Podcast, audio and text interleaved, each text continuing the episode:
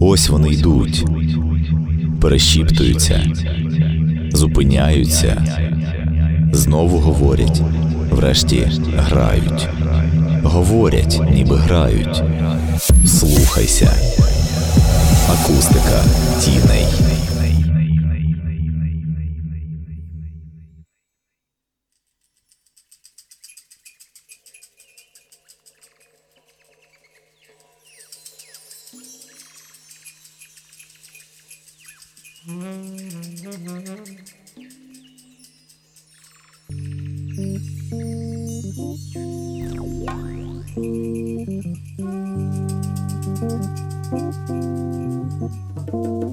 Інформаційний партнер Територія. Прожити майже ціле століття і жодного разу не засумніватися у своєму призначенні, відмовитися від новітніх технологій і ледь не до смерті втішатися биттям пальців по друкарській машинці. Цей письменник різних жанрів та епох, наївних трактувань і надпросторових метафор, наче казковий дивак, створений із найсвітліших митей, закладених у мріях і теплих спогадах. Він продовжує змінювати нас своїми глибокими міркуваннями про очевидні миттєвості життя, які, однак, вміють губитися між нічних простирадл і обідніх скатертин. З вами Іванна Шкромида, і у восьмому епізоді акустики тіней ми зануримося в літо з видатним американським письменником Реєм Дугласом Бредбері.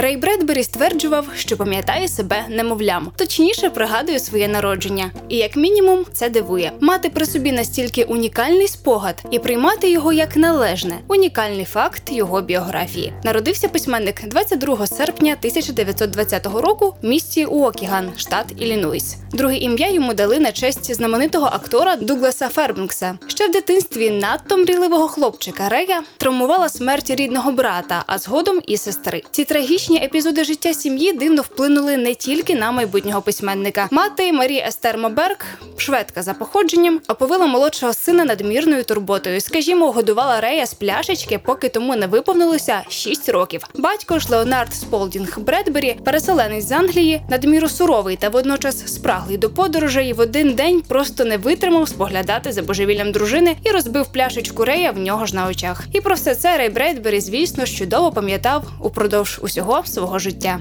Що саме могло так вплинути на його незвичайність, так би мовити? Радій Радутний, письменник. Ну тут зараз я скажу актуальну для багатьох українців, перепрошую тезу. Йому допомогла бідність. Нас е, країна, е, як багато хто з наших плачеться, дуже небагато. Так от е, Бредбері був набагато бідніший ніж ті, хто плачеться. В нього не було грошей на освіту. Нас зараз плачуться, що нема грошей на коледж, там нема грошей сина відправити там на за кордон повчитися. У Бредбері не було грошей на коледж, який знаходився поруч з його будинком. Він не вчився. Він замість навчання ходив безкоштовну бібліотеку. Він замість навчання сидів і читав. Це хороша метода, це працює. Власне, Бредбері чудово це довів. Ну просто неймовірно довів. Зробити таку кар'єру абсолютно з нічого. Ну погодьтесь, це важкувато, але можливо. Дитинство Рея минуло в часи Великої депресії. Живучи у маленькому місті, батько сімейства не міг знайти хорошої роботи. Тому в 1934 році родині Бредбері довелося переїхати в Лос-Анджелес та оселитися в будинку дядька. Майбутньому письменникові пощастило закінчити лише звичайну школу, але цього було достатньо, адже Рей чітко для себе зрозумів, що хоче бути письменником. Навіть працюючи в газетному кіоску на запитання однолітків, що він там робить, молодий хлопець так і відповідав: стаю письменником. Я завжди люблю проводити паралелі взагалі з будь-чим з персонажем фільму чи книжки, чи навіть тим самим автором. Остап Микитюк. Письменник, культурний менеджер. Рей Бредбері отримав, грубо кажучи, свою вищу освіту в бібліотеках. У мене бабуся працює в бібліотеці. Я все життя по суті тусувався в бібліотеках, постійно читав книжки, і це в якійсь мірі, от я собі провів таку паралель. Я не зазіхаю бути Реєм Бредбері, але мені от здається, що є якась така річ, і ця річ мене зачепила. От вона мені сподобалася в його біографії. І це лишній раз доказує, що головне не коруч як то кажуть, а те, що в тебе в голові, що ти вмієш насправді робити. Грошей на книги у Рея Бредбері зрозуміла річ не було. Тут пригадаємо той факт, що навіть на шкільний випускний Рей пішов в костюмі свого померлого дядька. Абсурдна реальність, від якої юний талановитий хлопець ховався в бібліотеках. В одному зі своїх пізніх інтерв'ю письменник згадував, що закохувався у кожного з авторів класиків, які потрапляли йому до рук. Власне про свою самоосвіту Рей Бредбері напише пізніше в статті Як замість коледжу я закінчив бібліотеку або думки підлітка, що побував на місяці у 1932 році. До того ж, саме бідність була стимулом до перших творчих спроб Бредбері. У 12-річному віці, частково прочитавши книгу Великому воїну Марса Едгара Бероуза та не маючи коштів, аби придбати наступну частину твору, Рей вирішив написати продовження самотужки. Очевидно, саме ця спрага до пізнання літератури, любов до письменницької справи, а також зміна часопросторів зробили з нього найбільш різножанрового письменника в історії американської літератури. Ви пам'ятаєте, Бредбері народився дуже давно, 1920 рік. Ну, ви пам'ятаєте, що це за рік, так? Це у нас війна, розруха, е, інтервенція російських військ в Україну, значить, в декрет про е, загальну трудову повинність. Астрономи в цей час сперечаються про туманності. Це ми зараз знаємо, що таке туманність, а тоді астрономи тільки-тільки починають докопуватись. Фермери ледь-ледь експериментують е, з бензиновими тракторцями на одну-дві кінські сили, і літаки успішно подолали бар'єр аж 200 км на годину. Тобто для нас це сива давнина. Уявляєте, тут народжується людина, яка доживає, уявіть собі, до 2012 року. Ви уявляєте цей період? Змінилося абсолютно все. Космос для нього вже не був дивиною. На Марс ще не злітали, але е, зараз по ньому шариться атомний робот і розстрілює камінюки з лазерної гармати. Атомної зброї нароблено вже стільки, що будь-які сценарії Бредбері ну, вже такі викликають поблажливу посмішку. Безпілотні літаки літають зі швидкістю 10 тисяч кілометрів на годину і більше. Все це е, змінилося протягом одного його життя. Уявляєте культурний шок? Я не певен, що взагалі нормальна людина, е, звичайна людина, може такий шок витримати. Зараз у нас повно е, немолодих людей, які не розуміють, що таке інтернет, які з жахом дивляться на онуків, які постять фоточки з кафешки в інстаграм. А йому було набагато складніше. Це людина, яка з, цим шоком впоралась. Більш того, яка цей шок е, обернула собі на користь, яка е, багато в чому, власне кажучи, спрямувала розвиток людства своїми творами. Перш за все, це дуже дуже незвичайна людина. Я думав над цим питанням, який Рей Бредбері міг бути для мене. Коли ти читаєш книжку, ти стараєшся не уявляти спочатку, мабуть, автора. Ти думаєш про те, що от він написав текст, він хотів цим текстом щось сказати. Ну, принаймні, я так думаю, як читач. Для мене важливо те, як написав автор, а не як він виглядав. Але в якийсь момент мені було цікаво, як же ж виглядає людина, котра написала марсіанські хроніки, або як виглядала людина, котра написала антиутопію 451 градус за Фаренгейтом. Це був десь приблизно період, я не знаю, після п'ятого класу в школі. Я дуже тоді був вражений зустрічю з Леонідом Каденюком, який приїхав до нас до школи. То якраз попало на той період прочитання Бредбері. І мені здавалося, що Рей Дуглас має бути от такий, як Леонід Каденюк, але не зовсім. Можливо, якийсь такий трошки Кларк Кент. Ну, якийсь такий е, хорошої статури спортивний дядько, який, окрім того, розуміється на багатьох складних речах. І може навіть без проблем полетіти в космос. Якось отак, мабуть. Він мені уявлявся. Якщо би він жив зі мною в одному часі, ми, мабуть, були б з ним друзями. Рей Бредбері згадував, що його завжди оточували люди, яким подобалося мистецтво. Його сім'я, наприклад, з особливою увагою спостерігала за розвитком молодого кінематографу, і це пізніше теж знайшло відбиток в житті Рея. Щодо жінок, письменник зізнавався, що міг з легкістю закохатися у свою викладачку, скажімо, чи працівницю бібліотеки. Та справжнє кохання Маргарет Бредбері зустрів у книжковій лавці. Дівчина, яка привернула увагу Рея, саме працювала в одній букіністичній крамниці і одного разу запідозрила свого майбутнього чоловіка в нечистих помислах вкрасти яку-небудь книгу. Адже Рей тоді був одягнутий у пальто з надто великими кишенями, та ще й мав із собою величеньку сумку. Вони одружилися 27 вересня 1947 року. З цього дня Маргарет цілком підтримувала Бредбері в його письменницькій кар'єрі. Упродовж кількох років працювала цілими днями, аби не заважати Рею писати. А згодом, коли у них народилося чотири доньки: Беттіна, Рамона, Сьюзен і Александра, абсолютно взяла виховання дітей на себе, аби вкотре не відволікати чоловіка від роботи. А писав Бредбері справді багато, ледь не по оповіданню щодня. Ну це нормально. По-перше, письменник жанровий мусить писати багато, Володимир Арінєв, письменник. тому що він мусить е, себе якимось чином годувати. Бредбері мав е, відповідно годувати себе і дружину. Плюс це дійсно. Ну, нормальна практика, тому що о, якщо ми візьмемо музиканта, музикант щодня грає якісь гами, щось там та він розминає пальці, він намагається не втрачати майстерність. А співак е, зазвичай щодня, мабуть, співає. Він не може робити перерви на кілька місяців просто. А, і так само абсолютно нормально, якщо письменник пише, ну окей, там не 7 днів на тиждень, але ну принаймні 5 днів на тиждень. Е, Не щодня будуть виходити класні оповідання, і це ну теж ми бачимо, особливо зараз, коли почали англійською видавати оці уже повне зібрання з усіма чернетками, з усіма варіаціями. Плюс якісь оповідання він відкладав, потім він тільки вже роки по тому їх почав друкувати. Ясно, що різні були оповідання, але коли пишеш багато, ну багато речей переходить просто на рівень такої автоматизації. Багато речей переходить на рівень автоматизму. Тобто ти не думаєш про те, яким чином поставити кому чи яким чином побудувати речення. Ти думаєш уже про якісь глибші речі, про ідею, яким чином в цьому реченні, скажімо, за допомогою алітерації щось там передати, чи якийсь символ підібрати. Це нормально. Це в принципі практика, якої дотримувалася більшість письменників того часу, які досягли успіху, які досі читаються. Це Сілверберг, це Желязний, це Старджон, це Філіп Дік, і можна перераховувати до нескінченності. Це Азімов, до речі. У тандемі зі своєю неймовірною працьовитістю Рей Бредбері подарував нам 11 романів та кілька сотень оповідань. Він навчив нас занурюватися в абсолютно різні світи, а ще змусив літературознавців та критиків не один рік займатися питанням вивченням проблематики його творів. То про що писав Бредбері? І чи справді його можна назвати науковим фантастом? З'ясуємо це через кілька хвилин. А поки музика.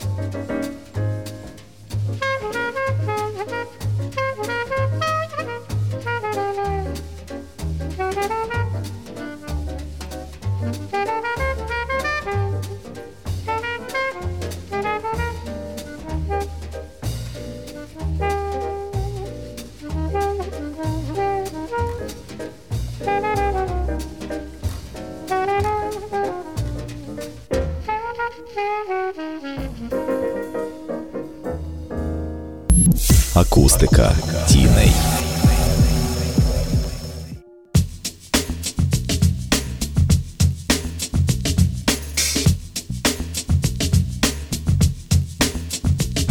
Прокладати шлях до визнання в літературних колах Рей Бредбері почав у зовсім юному віці. Вірш пам'яті Віла Роджерса, що з'явився у місцевій газеті в 1936 році, був першою його публікацією. На початку своєї кар'єри письменник у дечому навіть наслідував стиль Едгара Алана По. У 17-річному віці Бредбері став членом американського угрупування молодих авторів Лос-Анджелівської ліги наукових фантастів. Згодом молодий письменник почав друкувати оповідання в дешевих збірниках фантастики. З 1942 року Бредбері цілком занурився в літературу, хоча ця діяльність і не приносила йому вагомого заробітку.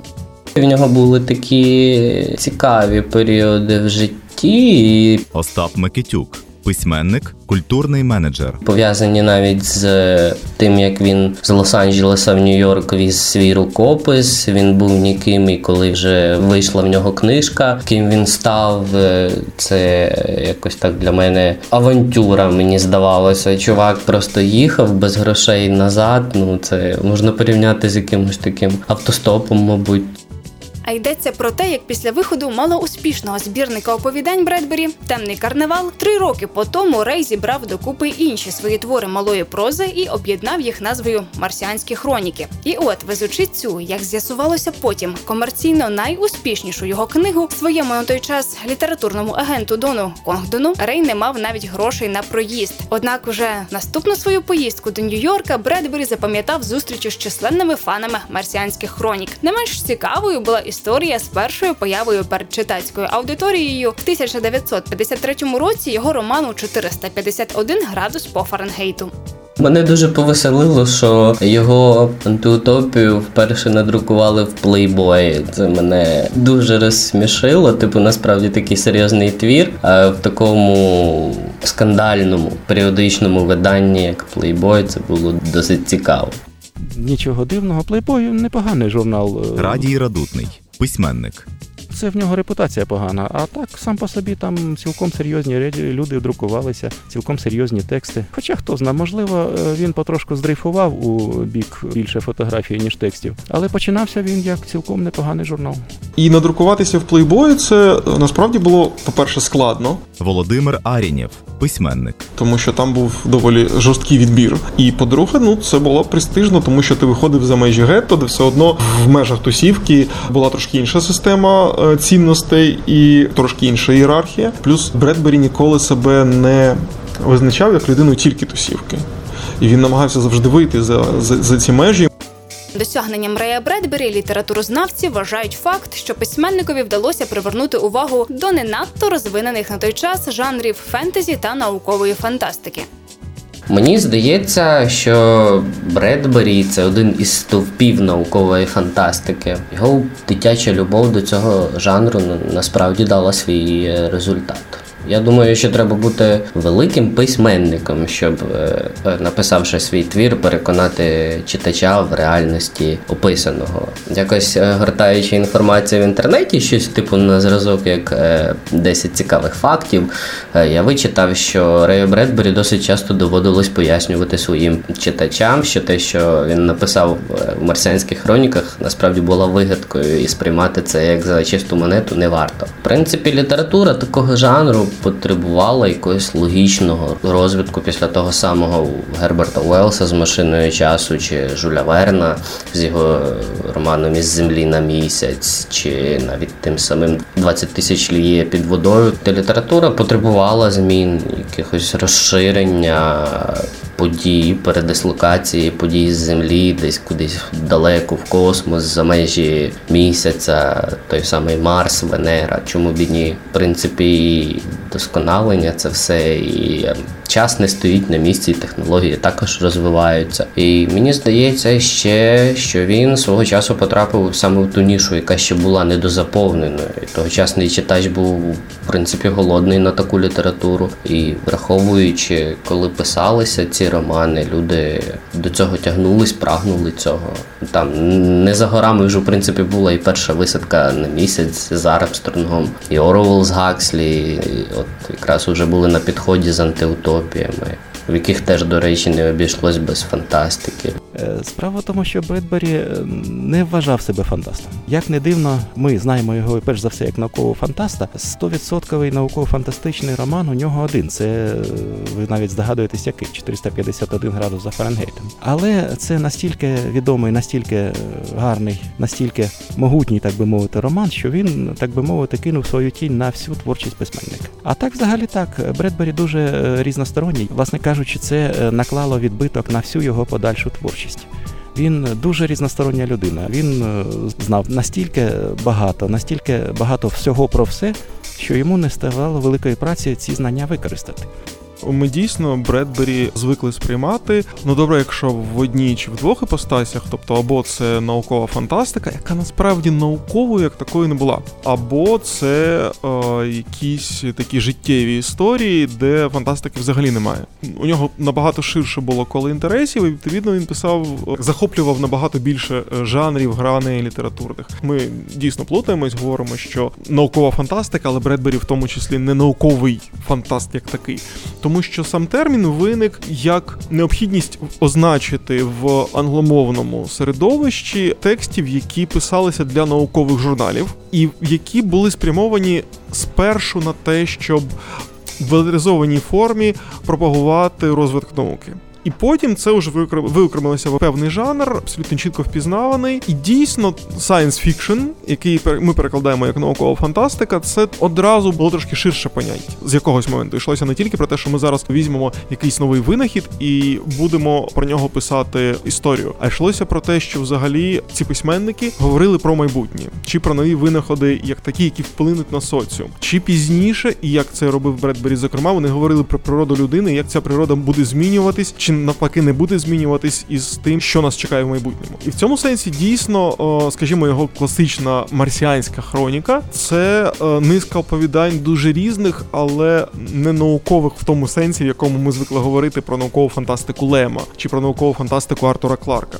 Життєвим парадоксом Бредбері була повна недовіра до новітніх технологій. Автор, якого сміливо називають класиком наукової фантастики, не признавав комп'ютерів, не дивився телевізора, хоча дуже любив кінематограф, а подорожував виключно потягами, бо зарікся ніколи не сідати за руль автівки. Що вже говорити про літаки.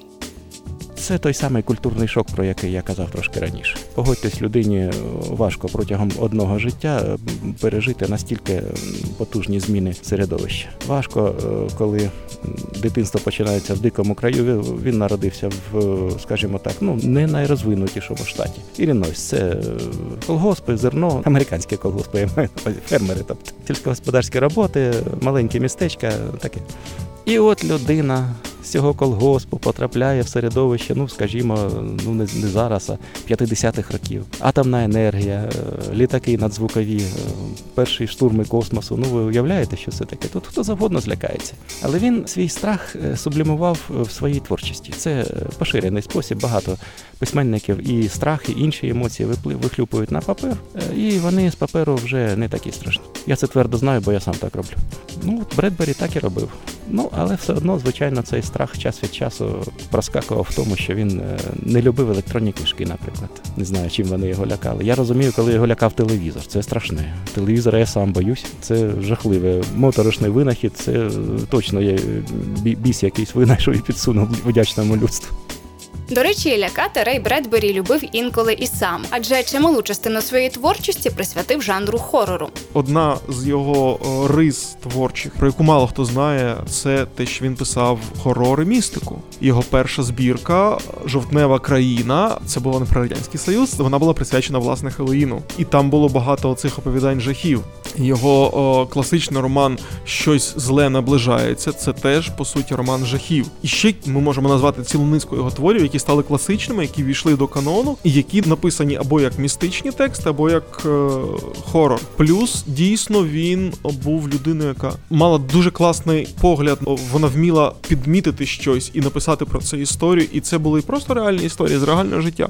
Скажімо, о, цілий роман був присвячений у нього. Ну, роман з заповідань е, його о, досвіду ірландському, тому що він поїхав в Ірландію і писав там сценарій Мобідіка. І ці оповідання потім він зібрав їх докупи і випустив як окремий роман. У нього був досвід роботи в кіноіндустрії, і зокрема на основі цього досвіду і власного письменницького досвіду постала так звана детективна трилогія або венеційська трилогія, венеціанська трилогія. Найвідоміший перший роман е, Смерть справа самотня. Давайте вб'ємо Патріцію. І ще один, от зараз не згадаю, три романи, кожен продовжує наступний. Причому кожен є повністю завершеним. І це знову ж таки інший Бредбері. Бредбері іншого гатунку, іншого іншого спрямування. Тому він дійсно дуже різний, і, мабуть, це в тому числі дає йому цю можливість існувати досі його текстам, тому що вони виходять за межі, можливо, того жанру, який був тоді. Бредбері часто запрошували писати сценарії для досить перспективних кінопроєктів. Він міг би бути сценаристом знаменитої стрічки Хічкока Птахи, але на той час був зайнятий серіалом Альфред Хічкок представляє, тому не взявся за ще один проект. Рей Бредбері був автором і ведучим циклу телепередач, в яку увійшло 65 мініфільмів за мотивами його творів Театр Рея Бредбері, що виходив з 1985 по 1992 роки. Та насправді відомим письменник став після появи на світ антиутопії утопії 451 градус по Фаренгейту. І після цього його популярність з кожним роком лише зростала. То що ж так зачепило читачів у творах цього геніального американця?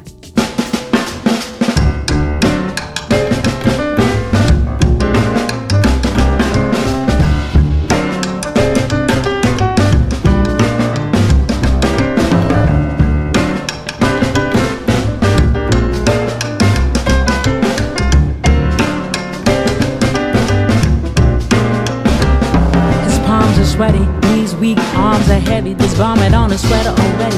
Mom's spaghetti, he's nervous, but on the surface he's calm and ready to drop bombs. But he keeps on forgetting what he wrote down. The whole crowd goes so loud. He opens his mouth, but the words won't come out. He's choking now. Everybody's joking now.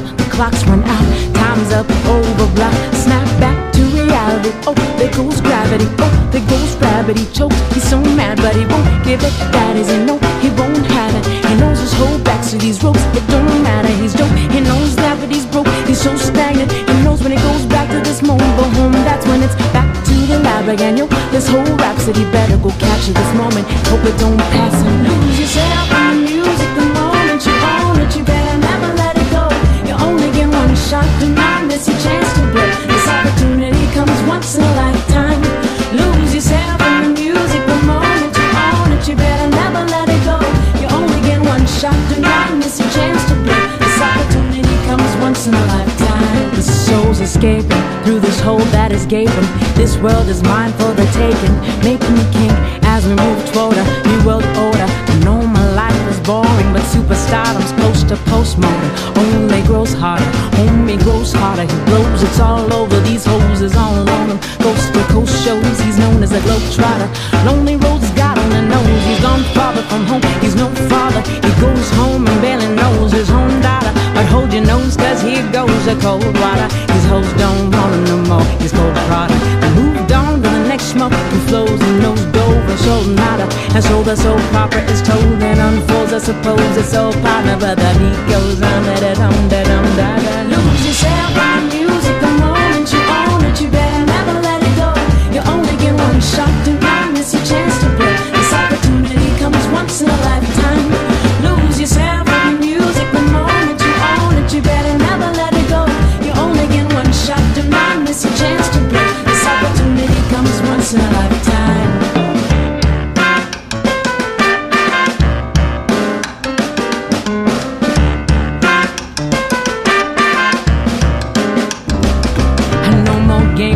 change what you call rage. Tear this motherfucking roof off like two dogs' cage. I was playing in the beginning, the mood all changed. I've been chewed up and spit out and booed off stage. But I kept rhyming, stepped right in the next cipher. Best believe somebody's paying the Pied Piper. All the pain inside amplified by the fact that I can't get by with my nine to five. And I can't provide the right type of life for my family. Cause man, these goddamn food stamps don't dry diapers. And there's no movie, there's no Mackay Pfeiffer. This is my life, and these times are so hard. And it's getting even harder trying to feed and water my seed. Plus, Tita Tata caught up between being a mama and a prima donna. Baby father drama screaming on and too much for me to wanna stay in one spot. monotony's got me the point I'm like a snail. I got to formulate a plot or end up in jail or shot. Success is my only motherfucking option. Failure's not. Mom, I love you, but this trailer's got to go. I cannot grow old in Salem's lot. So here I go, it's my shot. Keep fail me not. This may be the only opportunity that I got. Lose yourself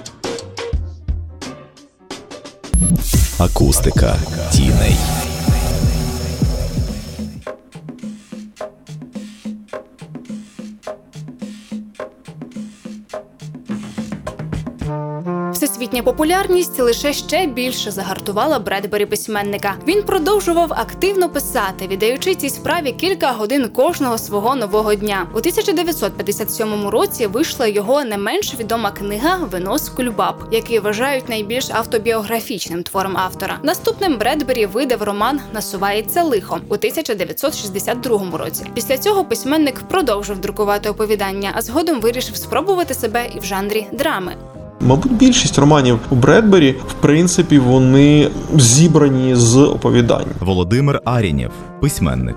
Це і кульбабове вино, це і вже згадана марсіанська хроніка. Це і, до речі, 451 градус за Фаренгейтом, тільки там по-іншому. Там спершу було оповідання пожежник, а потім уже з нього виріс е, роман. Більшість з тих письменників, яких ми знаємо як класиків американської фантастики. До речі, більшість, скажімо, сучасних поляків саме таким чином е, приходять ну принаймні до першої книжки. Чому? Тому що була практика, і ну відповідно в Польщі, скажімо, вона залишається. Є журнал. І коли ти молодий талановитий, чим не дуже талановитий автор, ну мало хто буде одразу друкувати твій роман. І це правильно, і це нормально. Те, що насамперед ти намагаєшся десь надрукувати оповідання.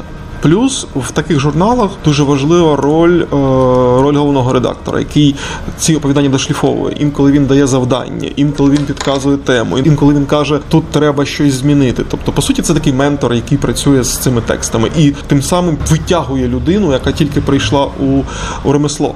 Е, І відповідно ну, набирається якась купа текстів, які потім е, абсолютно природньо складаються в якийсь цикл, тому що письменник інколи пише, тримаючи в голові, що потім це може вистрілити. Таким чином, скажімо, постала вся фундація е, Айзека Азімова. Тобто перші е, романи він просто писав як е, окремі оповідання, потім вони друкувалися відповідно частинами, потім він їх складав. Так само постав Відьмак Сапковського. Так само, власне, поставали багато, багато романів, які от ми просто знаємо як класику класику. Інколи читачі знаходили схожість між текстами Бредбері та книгами інших авторів. І, звичайно, письменника неодноразово критикували через абсурдність подій, що відбувалися з героями в книзі Марсіанські хроніки, якщо все ж покладатися на здоровий науковий глузд. Якщо ми візьмемо якісь збірки там Даймона Найта, тобто тих критиків, які писали тоді огляди, які писали е, рецензії, то ми знайдемо напевно якісь речі, тому що ну дійсно він був нерівний.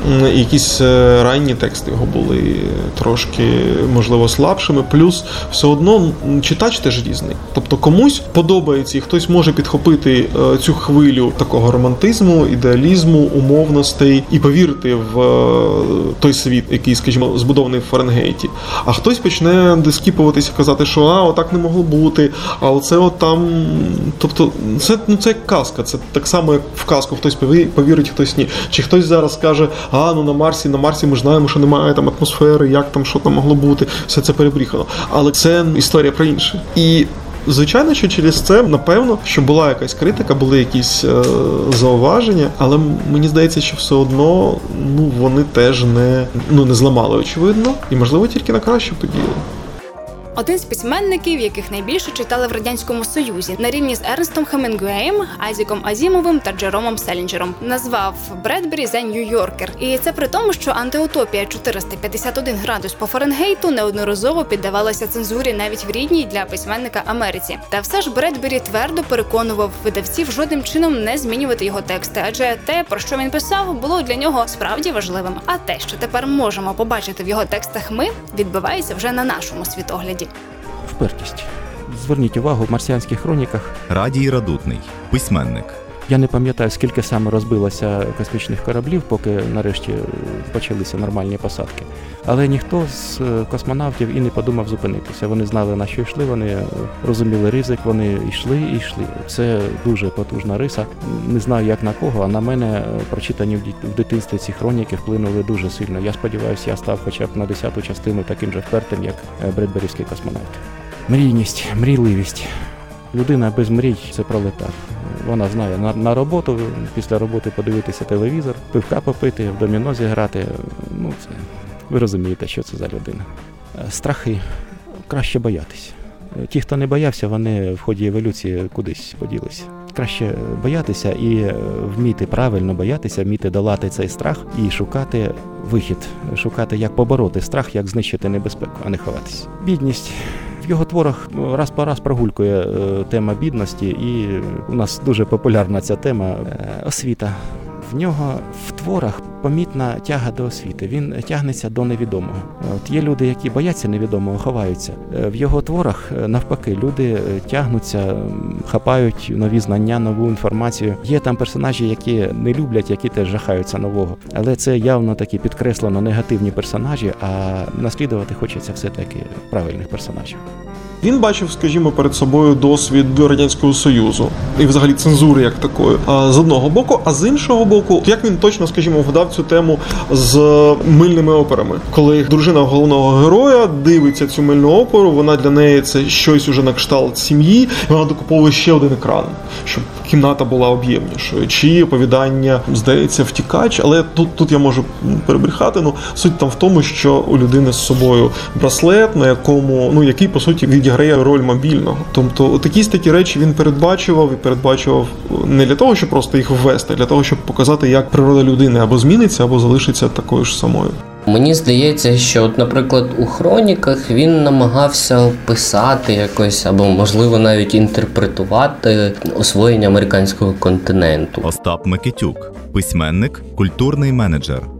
Коли Колумба, але трошки він це переінакшив на свій лад, це якось описав футуристично зробив. Це в мене така чомусь паралель проводиться. Колонізація Марса і от колонізація американського континенту. Він, в принципі, прожив все життя в Америці, тому це досить вірогідний насправді може бути варіант, коли він говорив про війну на планеті Земля, яка відбувалася в той час, коли деякі шатли летіли до Марсу. Мені здається, це було якесь попередження для людства в тому плані, що «Hey, people, слідкуйте, типу, за тим, що ви робите, тому що такий сценарій має вірогідність розвинутись насправді. Мені здається, що він хотів нам показати наші недоліки і тогочасного суспільства, і так уже складається, що і теперішнього, в принципі, коли в погоні за чимось великим, ми не помічаємо насправді, що воно оце велике, воно з нами, воно поряд. Ми не цінуємо те, що у нас є зараз. Рей Бредбері гарно розкриває. От оце, що ми хочемо здаватися собі такими, якими ми насправді не є. Такий своєрідний самообман. Це досить, як на мене, такий філософський такий його роман. Якщо в хроніках він більш глобально хотів про це е, розказати, якось пояснити, попередити, то вже в Фаренгейті в нього це відбувалося більш так внутрішньо. Це от погляд на суспільство зсередини, чому ми залишаємось людьми. Бредбері в якійсь мірі, здається, висміював ці антиутопії. В принципі, як і Гакслі, і Орвел, недосконалість системи, з якою стикнувся індивідум, і в якійсь мірі попереджував нас, куди рухатись не варто. Припускав дуже неприємну таку альтернативу розвитку людства. І навіть в якийсь час ми насправді починаємо з цим е, стикатися. Попри те, що свою письменницьку кар'єру Рей Бредбері розпочав з копіювання видатних класиків, за життя він таки спромігся напрацювати свій унікальний стиль, який можна аналізувати як на рівні побудови речень, так і в контексті проблематики. Виділити е, стиль, характерний стиль е, однозначно. Хвилинна справа. Зразу відкриєш будь-який бредберівський текст, і зразу видно, що це його. Але перевести його в літературознавчі термінології це буде важкувато. Мабуть, е, найбільше він не пише прямо, що сталося. Він натякає у оповіданні про атомну війну. Здається, і настав ранок. Здається, так називається. Там нема ні, ніде ні слова про атомну війну. Там все скрізь самі натяки. Там будинок, такий роботизований будинок, як е, зараз пишуть smart smart house. Він сам про себе турбується, він там їжу готує, він читає діточкам е, казки на ніч, а діточки вже у вигляді силуетів на одній його стіні. Про це згадано так, краєчко. От е, вміння нагнітати, нічого конкретно не сказавши, підвести читача до висновку, натицяти його носом в цей висновок, оце його характерна така особливість. Так, Бредбері відразу видно, коли ти береш його до рук. Я на превеликий жаль не читав оригіналів, але я думаю, що це все попереду. Але якщо говорити про Бредбері, про його стиль письма, то цей чувак досить сильно себе виписав. Принципі, я багато де читав, і також, е, от в книжці, наприклад, е, Ростислава Семківа, як писали класики, там теж про це зазначалося, що Бредбері працював над е, своїм стилем. Він писав кожного дня дуже багато. Але от саме стиль письма він відточений. Ти розумієш, що це Рей Бредбері, тому що він писав лаконічно. Як мінімум, я не знаю, треба вміти, мабуть, так писати, як він. В маленьких реченнях вміщати цілі світи і показувати їх дуже яскраво. І в нього такі дуже емоційні е, ці його речення. І мені здається, що на це впливає форма. Форма, тому що от Рей Бредбері він не писав лонгрідів, він не писав довгих романів, він писав коротенькими оповіданнями і потім ті оповідання поєднував. Ну він дуже серйозно відносився, і цю серйозність також можна відчути в його текстах. І життя, дуже багато в життя в його текстах, е, тому що його життя так склалося, його відношення до батька, наприклад, чи боязнь смерті, якась така гіпер. І оце боротьба, оцей конфлікт внутрішній він теж відчувається. Його, до речі, дуже складно підробити. Мені здається, що він залишився таким хлопчиком, насправді, оцим хлопчиком, який захоплювався динозаврами, який мріяв про польоти до зірок, який вірив у те, що людство вийде з печери і полетить до зірок. У нього було там есе одне, яке так і називалося. Тобто він свідомо, можливо, навіть собі це втикав якимось чином. Плюс, ну дійсно він жив в цікаву епоху, коли поставало о, кіно і розвивалося дуже активно. Він був знайомий з багатьма. Дійсно видатними людьми. Він прожив по суті навіть кілька епох. І ну напевно, цей внутрішній погляд на, на людство, на людей, він мені здається дуже добрий. Він вміє підмічати якісь деталі. Він, якщо він жахає, то він жахає щиро. А не продумано. От я зараз я знаю, як я це напишу, і механічно він це робить. В цьому сенсі, мабуть, щирість, плюс талант, плюс постійна робота над собою. Ну от вони якось так склалися. Ну плюс дійсно так пощастило в тому сенсі, що він вчасно народився, знайшов, пробився, все. Ну ці всі речі вони теж грають роль насправді.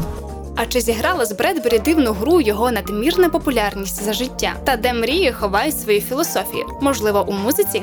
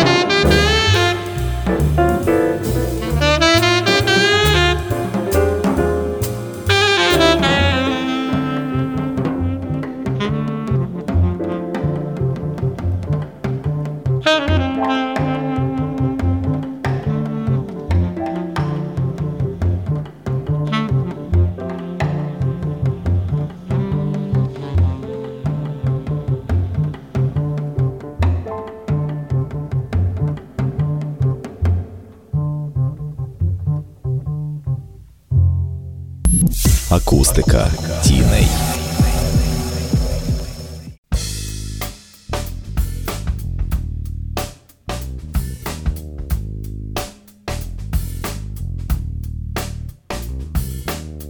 Заглиблюючись у життя кожного письменника, про якого говорю, завжди намагаюся спроектувати його в типових для нього життєвих обставинах. На перший погляд, Рей Бредбері видається людиною домашньою, яка багато часу проводила за друкарською машинкою в кабінеті свого будинку, а вечори ділила з дружиною та дітьми. Були вже в конвенти, тобто він їздив на конвенти. Володимир Арінєв, письменник. Тобто на е, фестивалі любителів фантастики. Причому це були фестивалі не тільки фахових людей, які були причетні до, до того всього, просто всіх, хто кайфував від того, що вони все це читають, і відповідно теж справляло свою. От ми просто ми звикли, чому що кожна одна особистість вона існує, наче в такому вакуумі. Ну от вони як в шкільному кабінеті, я не знаю, фізики чи літератури, вони в своєму портреті на порожньому тлі. Насправді ні, насправді всі вони е, існували в ту ж епоху, коли існувало багато інших письменників. Вони між собою були пов'язані, спілкувалися. Мені здається, Бредбері навіть кілька оповідань написав у співавторстві із кимось. І відповідно, це постійний обмін думками, постійний обмін ідеями. Він ну дійсно спрацьовував тільки на плюс.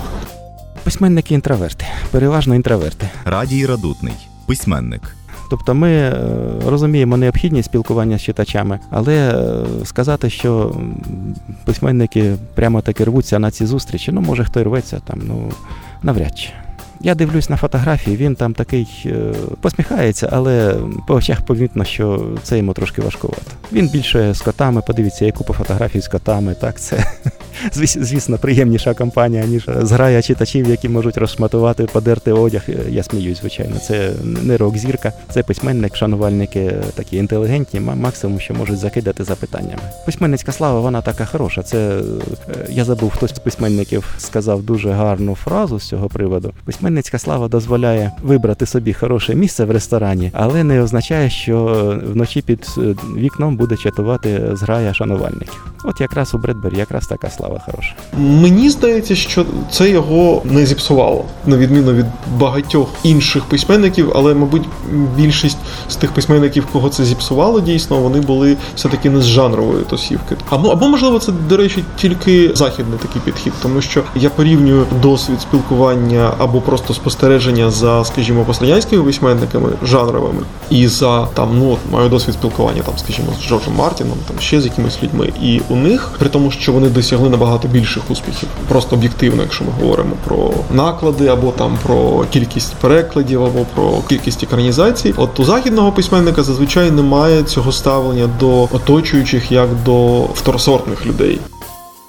Безперечно, режисери були змушені реагувати на фанатичну прихильність читачів до книг Бредбері. Найбільш топовими екранізаціями його творів називають 451 градус за Фаренгейтом. Ця стрічка Франсуа Трюфо знята в 1966 році. Серіал Марсіанські хроніки 1980 року. Діснеївський фільм Насувається лихо, що був створений у 1983-му. Мультфільми Буде лагідний дощ, Переддень усіх святих та фантастичний фільм, знятий за одноіменною повістю Бредбері у 2005 році, і грянув грім. Ну, екранізації тут зрозуміло. Такі твори гріх не екранізувати, їх там з десяток, я всі навскидку не знаю. Але тут е, дивна ситуація. Він один з е, небагатьох, е, власне, кажучи, єдиний відомий мені письменник, задоволений екранізацією. Е, Роман 451 за Фаренгейтом. Екранізація, як на мене, ну, неймовірно нудна. Там близько до тексту, зміни мінімальні. Тобто цілком нормальний фільм. Він не пішов. Але Бредбері задоволений. Наговорив купу компліментів е, режисеру і більш того, переробив текст. е, З текста робили кілька театральних постановок, переробив текст під цей сценарій. Я сильно здивований, ну йому видніше, він же автор. А друге ще дивніше. За творами Бредбері є купа музичних творів. Е, Я маю на увазі пісень, е, саундтреків. Е, Я, на жаль, не дуже добре розуміюсь на музиці, тому назвати так навскидку м, не можу. Ну, звичайно, переважно це англійські англомовні твори. Елтон Джон, здається, щось співав на тему Бредбері. Є кілька російських пісень, теж ну або натхнених, або тупо переданих з Бредбері. Рей Бредбері власник чималої кількості нагород та відзнак, серед яких і премії в області фантастики Небюла, Х'юго, Бенджаміна Франкліна. Він є лауреатом Пуліцерівської премії 2007 року. Його ім'ям названо астероїд. А на голівудській алеї слави красується зірка Бредбері. Та цього видатного письменника добру частину життя супроводжував ще один титул Великий мрійник. Знайшли вдалий термін Великий мрійник. Це так. Його тексти це, власне кажучи, не, не зовсім наукова фантастика. Я вже казав, що власне наукова фантастика це лише один роман. Ті ж марсіанські хроніки це мрії.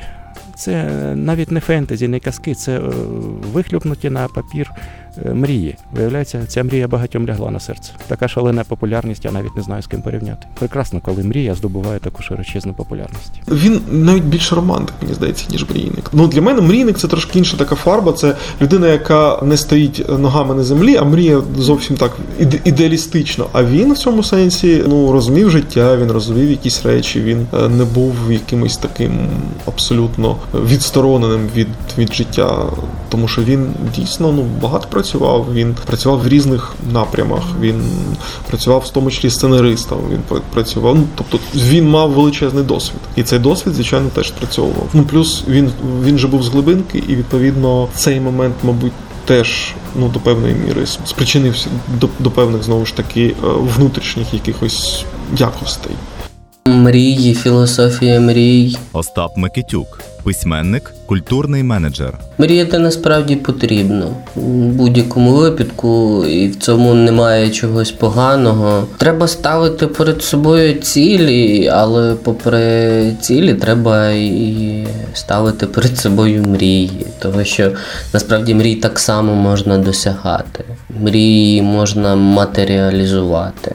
Можна виконувати свої мрії, це важче. Можна виконувати чужі мрії. Це мені здається трохи легше.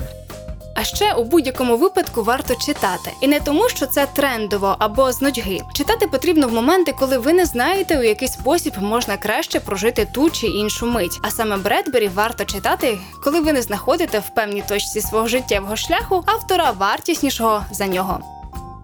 Та причин неймовірна кількість. Перш за все, це підручник. Власне кажучи, це підручник з життя.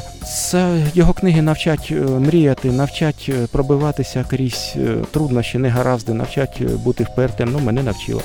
Навчать не звертати уваги на якісь там дрібні е, обставини, які начебто заважають. Вони не заважають, вони теж учать. Варто читати не лише його книжки, варто зазирнути в його біографію. Там вона теж дуже така повчальна. Варто читати, тому що це, це просто насолода. Це чудовий автор, його просто так само приємно читати, як, наприклад, гладити кота.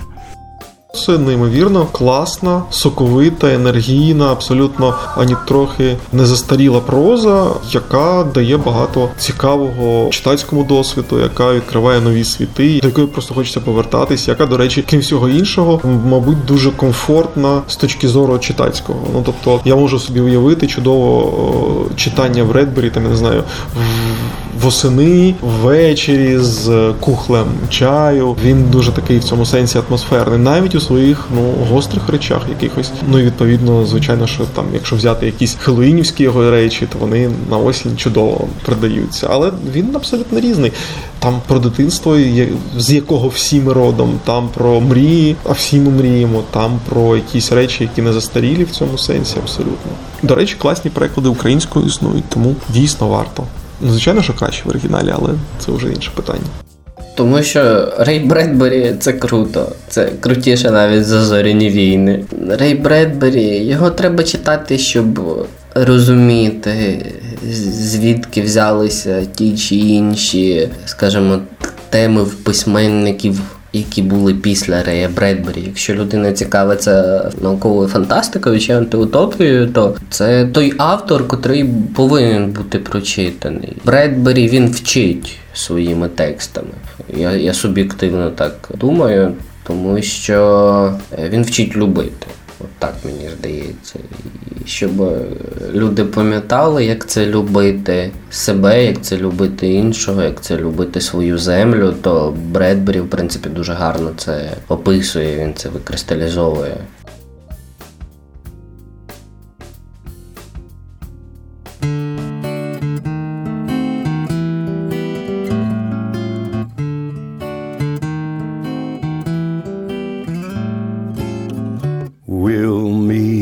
Again. Don't know where, don't know when, but I know we'll meet again some sunny day. Keep smiling through, just like you always do, till the blue skies drive the dark clouds far away. And will you please say hello to the folks that I know? Tell them that I won't be long and they'll be happy to know that as you saw me go, I was singing this song. We'll meet again, don't know where, don't know when, but I know we'll meet again some sunny day.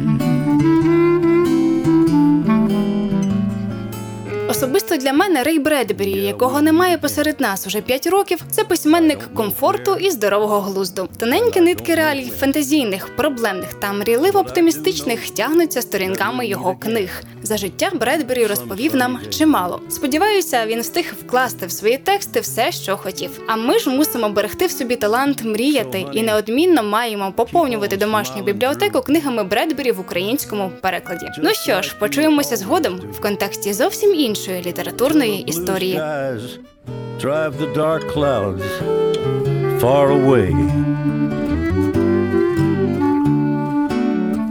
And would you please say hello to all the folks that I know and tell them I won't be long.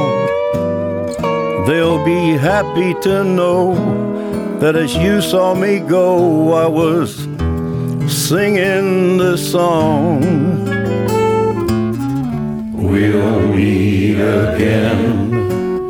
Don't know where, don't know when, but I know we'll meet again some sunny day.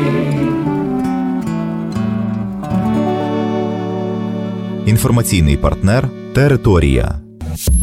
Їх досі чутно. Акустика тіней.